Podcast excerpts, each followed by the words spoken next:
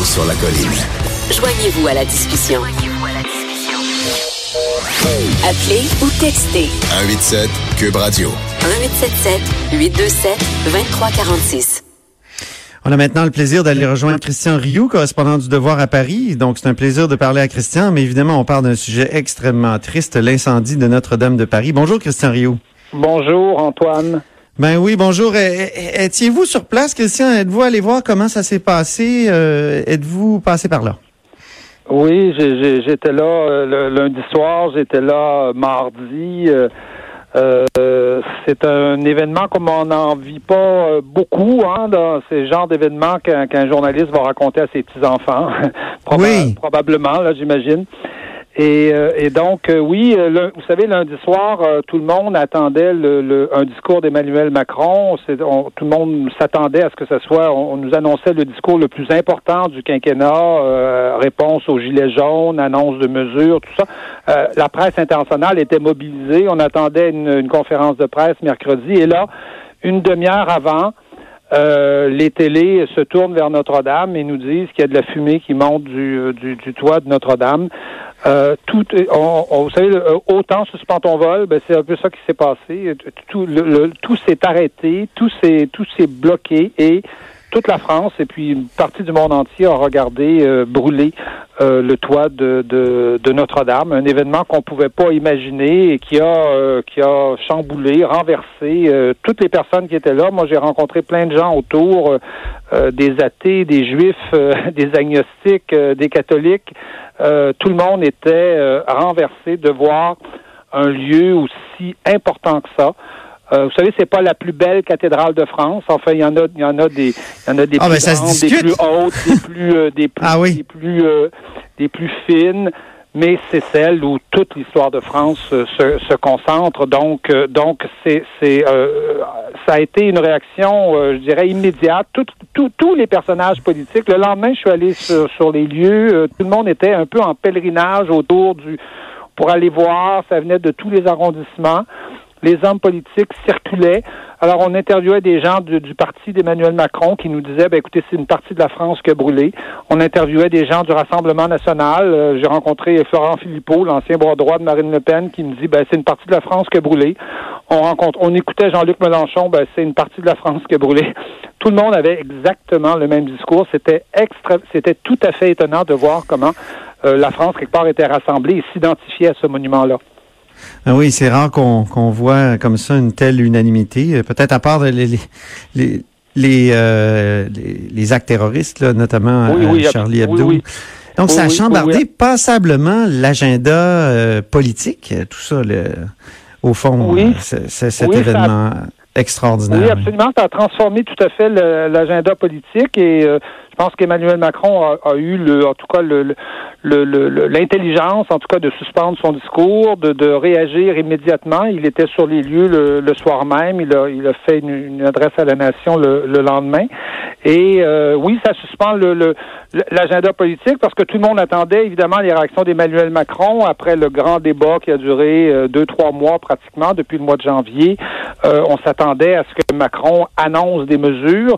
il n'a pas pu les annoncer à ce moment-là, même si tranquillement elles ont filtré. Et là, tout le monde, évidemment, se demande comment est-ce qu'il va, euh, d'une certaine façon, retomber sur, sur ses pieds. Évidemment, ça lui donne, ça lui donne une présence euh, qui, qui dans les médias qui est, qui est importante. Il a plutôt bien réagi, je dirais, sur, euh, sur, sur, sur, sur le, sur, sur le coup. il a compris, je pense, l'émotion que suscitait un événement comme celui-là.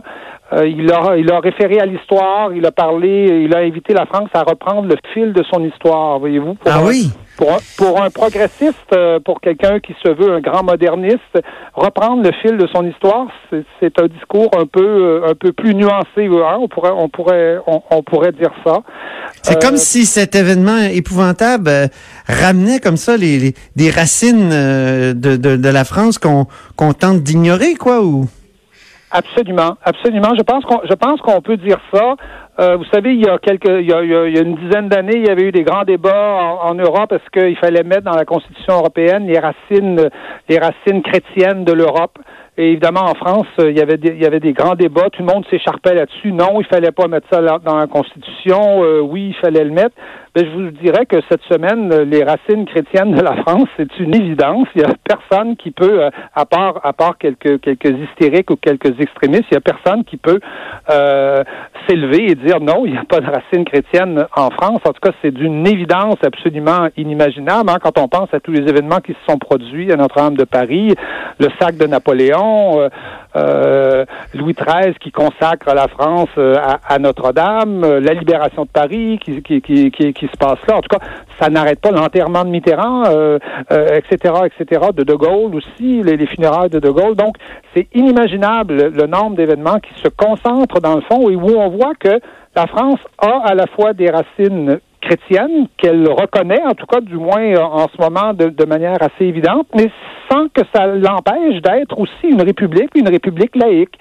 Et, euh, c'est ce qu'on trouve aujourd'hui dans les, dans les, vous savez, dans les, dans, dans, les articles, dans les analyses. Beaucoup de gens disent on peut à la fois reconnaître nos racines chrétiennes, nos racines euh, catholiques même plus précisément, et en même temps euh, affirmer euh, les victoires de la Révolution française, c'est-à-dire à savoir le, la laïcité et euh, l'égalité, l'égalité républicaine. Donc c'est c'est des, c'est des choses qui peuvent paraître contradictoires, mais qui, en tout cas, en France, se, se fondent, en tout cas, aujourd'hui, dans, dans un même, dans une même identité, identité nationale.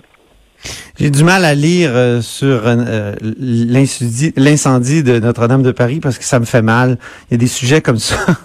Mais j'ai lu euh, l'autre jour la phrase France fille aînée de l'Église qui était qui a justement été prononcée par l'accordaire à la à la cathédrale Notre-Dame de Paris. Donc c'est ce que ça nous rappelle un peu ça aussi, n'est-ce pas? Oui, absolument. La France a toujours été appelée jusqu'à la Révolution, en tout cas du moins la, la, la fille aînée de, de l'Église, même s'il y a toujours, vous savez, en, France, eu une rivalité avec les, avec, avec le Vatican. Très tôt, les Français, on, on a appelé ça le gallicisme. Là, très tôt, le, les Français ont, ont, voulu avoir une, une, religion qui était française, qui était, qui s'identifiait euh, à, à, la nation. Mais vous savez, il y a, un grand historien, Marc Dox, qui dit euh, que ceux qui comprennent, il y, a, il y a deux types de personnes qui comprennent rien à l'histoire de France. C'est ceux qui comprennent pas le sacre de Reims Hein? Ah. Le sac de Reims, c'est le, c'est, évidemment le, le, roi qui se fait euh, couronner hein, par, euh, par, euh, par, par l'Église, mais en même temps, ceux qui comprennent pas la fête de la Fédération, et ça, c'est la grande fête de l'époque de la Révolution. Donc, il faut comprendre les deux.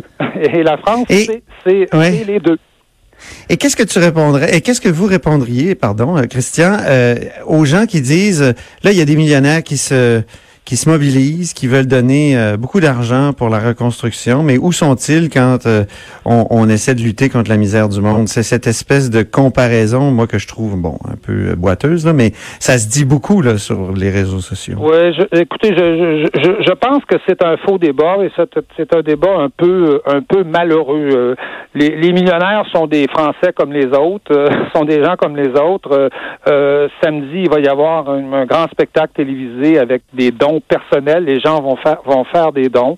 Une grande partie des dons faits par par les gens riches, ce sont des dons aussi qui permettent des déductions d'impôts et qui donc sont des contributions aussi aussi euh, de l'État. Euh, la France est un pays où les gens payent leurs impôts. C'est un pays où euh, les impôts sont très élevés. Donc, et sont très élevés chez les personnes riches en particulier, tellement qu'il y en a qui se sauvent d'ailleurs du pays puis qui s'en vont s'installer en Belgique ou, ou, en Suisse. Donc, euh, écoutez, je, je je veux pas justifier les inégalités sociales, mais euh, il est normal que les que les que les personnes qui ont de l'argent euh, euh consacrent consacrent des, des, des montants à, à, la réfection de Notre-Dame, mais ça veut pas dire que le pays assume pas ses fonctions. Et la France, je pense, est un des pays qui les assume le mieux. Et les personnes riches payent leurs impôts et donc mmh. contribuent euh, à, à, diminuer la, la, misère, euh, la misère sociale. Donc, je pense que un moment d'émotion comme celui-là, c'est rien de, c'est rien de plus normal. C'est à la fois chez les gens ordinaires euh, comme chez les gens plus fortunés. Merci beaucoup, Christian Rioux. Ben, c'est moi qui vous remercie. Au revoir.